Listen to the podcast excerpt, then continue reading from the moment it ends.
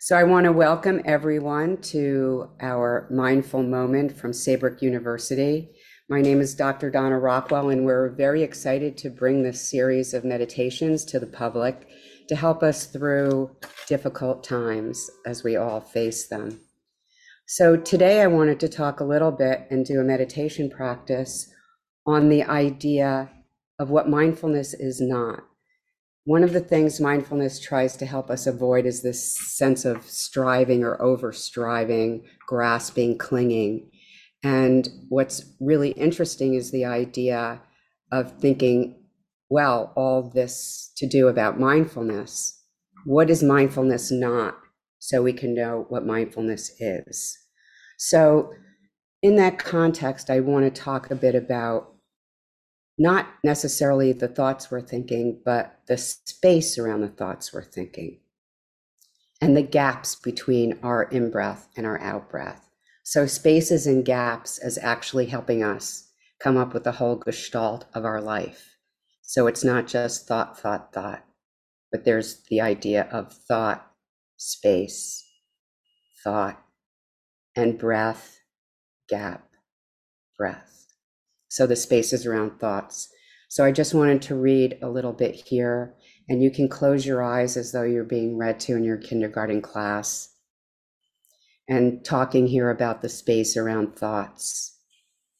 So life running here and there, preoccupied with this or that, swept away by one thought or another. We barely have time enough to notice time passing. Never mind the preposterous preposition that we should just notice our thoughts, not only the thoughts themselves, but the space around them. The momentary peripheral reverberation, an infinitesimal synaptic break between cognitions, the very slightest of pauses, a hiccup in the assembly line of our thought production when thought after thought after thought finally cease cascading like dominoes, responsible for the myopic blur that so often stands against our yearning for greater sanity. It's too bad, really, because in between is where the magic lies. To contemplate the notion of big, big E enlightenment, the striving for capacity for enlightened living, self actualizing, or moving into a more attuned interpersonal alignment. John Welwood, 2000, stressed the critical importance of exploring one's whole cognitive gestalt and all the parts that make up its sum. Welwood says, Our addiction to the grasping tendency of mind causes us to overlook the spaces around thoughts, the felt penumbra that gives our experience its subtle beauty and meaning. Neglecting these fluid spaces within the mind stream contributes to a general tendency to over identify with the contents of our mind and to assume that we are the originator and custodian of them. This troublesome equation I equals my thoughts about reality creates a narrowed sense of self, along with an anxiety about our thoughts as territory that we have to defend. So I come to you today to ask. Perhaps it's mindfulness practice that's perfectly suited to train our mind to see that there is no territory to, to defend after all and our true nature, like strata, is far deeper than we know. Those who practice meditation are able to slow down the mental processes of our minds as a pre Olympic trial in preparation for the real event. Slowing down the mind during life off of the cushion, or in other words, in the existential reality of our everyday life. It is too much to expect to learn such difficult lessons of self control, skillful means, and self mastery while cycling through the ups and downs of what often feels like a rat race. Because of the chaotic environment inherent in our, our obligatory life marathon, it becomes essential to sit, as we will do today, with great discipline in one place for periods of time, simply being with our breath and noticing the gaps between thoughts and the spaces between our breaths. So, as we contemplate this notion of really trying to highlight and make bigger the spaces between, let us assume a meditation posture for some mindful awareness, shamatha vipassana practice. And as we practice today, focus on those spaces between your breaths and the gaps between thoughts, and see if you can enlarge them to be incorporated into your overall experience of being alive, of breathing. So we sit with our backs straight, our spine like a stack of golden coins reaching from the earth up to heaven.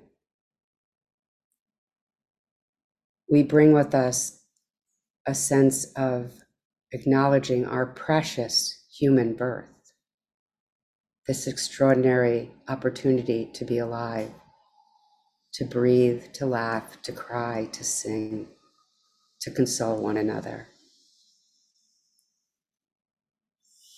Eyes are open if you're comfortable with that or closed. Softly focused on a spot in front of you on the floor.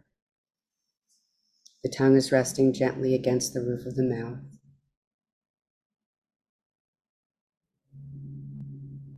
We bring our awareness to the breath as it goes out and dissolves into space.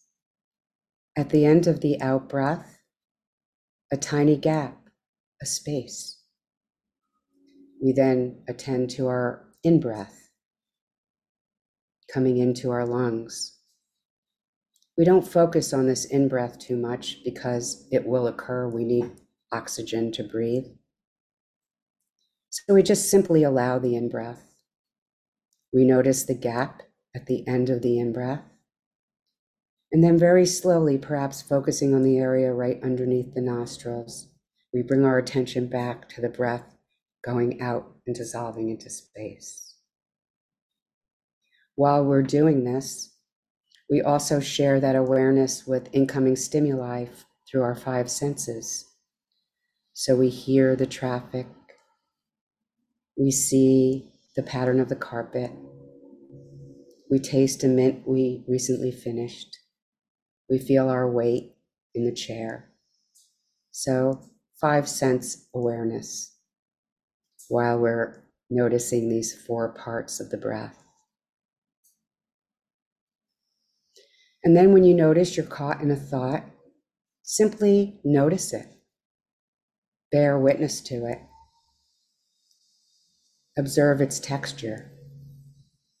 And then, when you're ready, simply return, like walking a puppy back inside the house tenderly, to the long, slow dissolving out breath.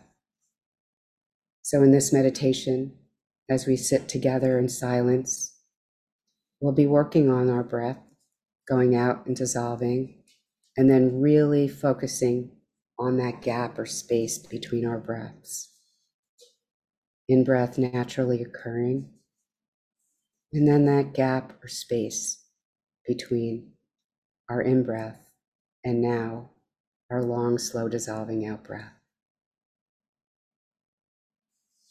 So let's practice this together on our own silently.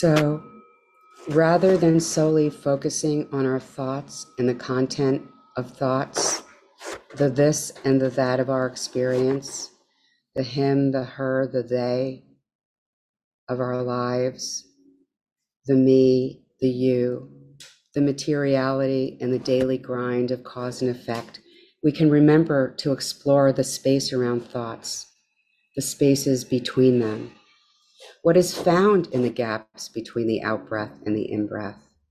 Where is mind then? And who are you in those spaces? Who are you in those gaps? We can, co- we can contemplate these questions.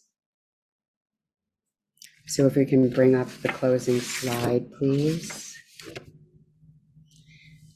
As we explore and ask ourselves, what is mindfulness not? So we can understand what mindfulness actually is.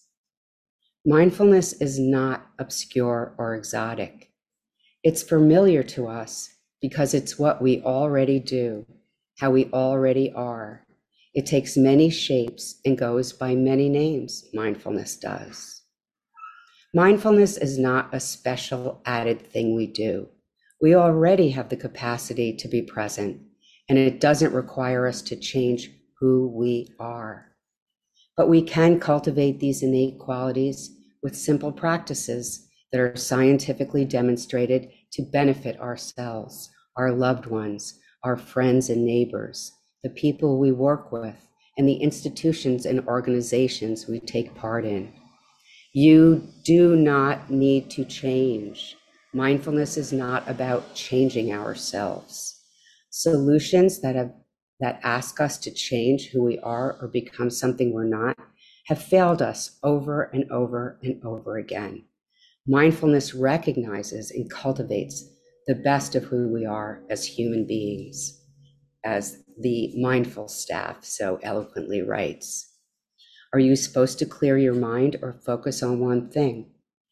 Mindfulness is simply being present in the moment and noticing the gaps between breaths, the spaces between our thoughts.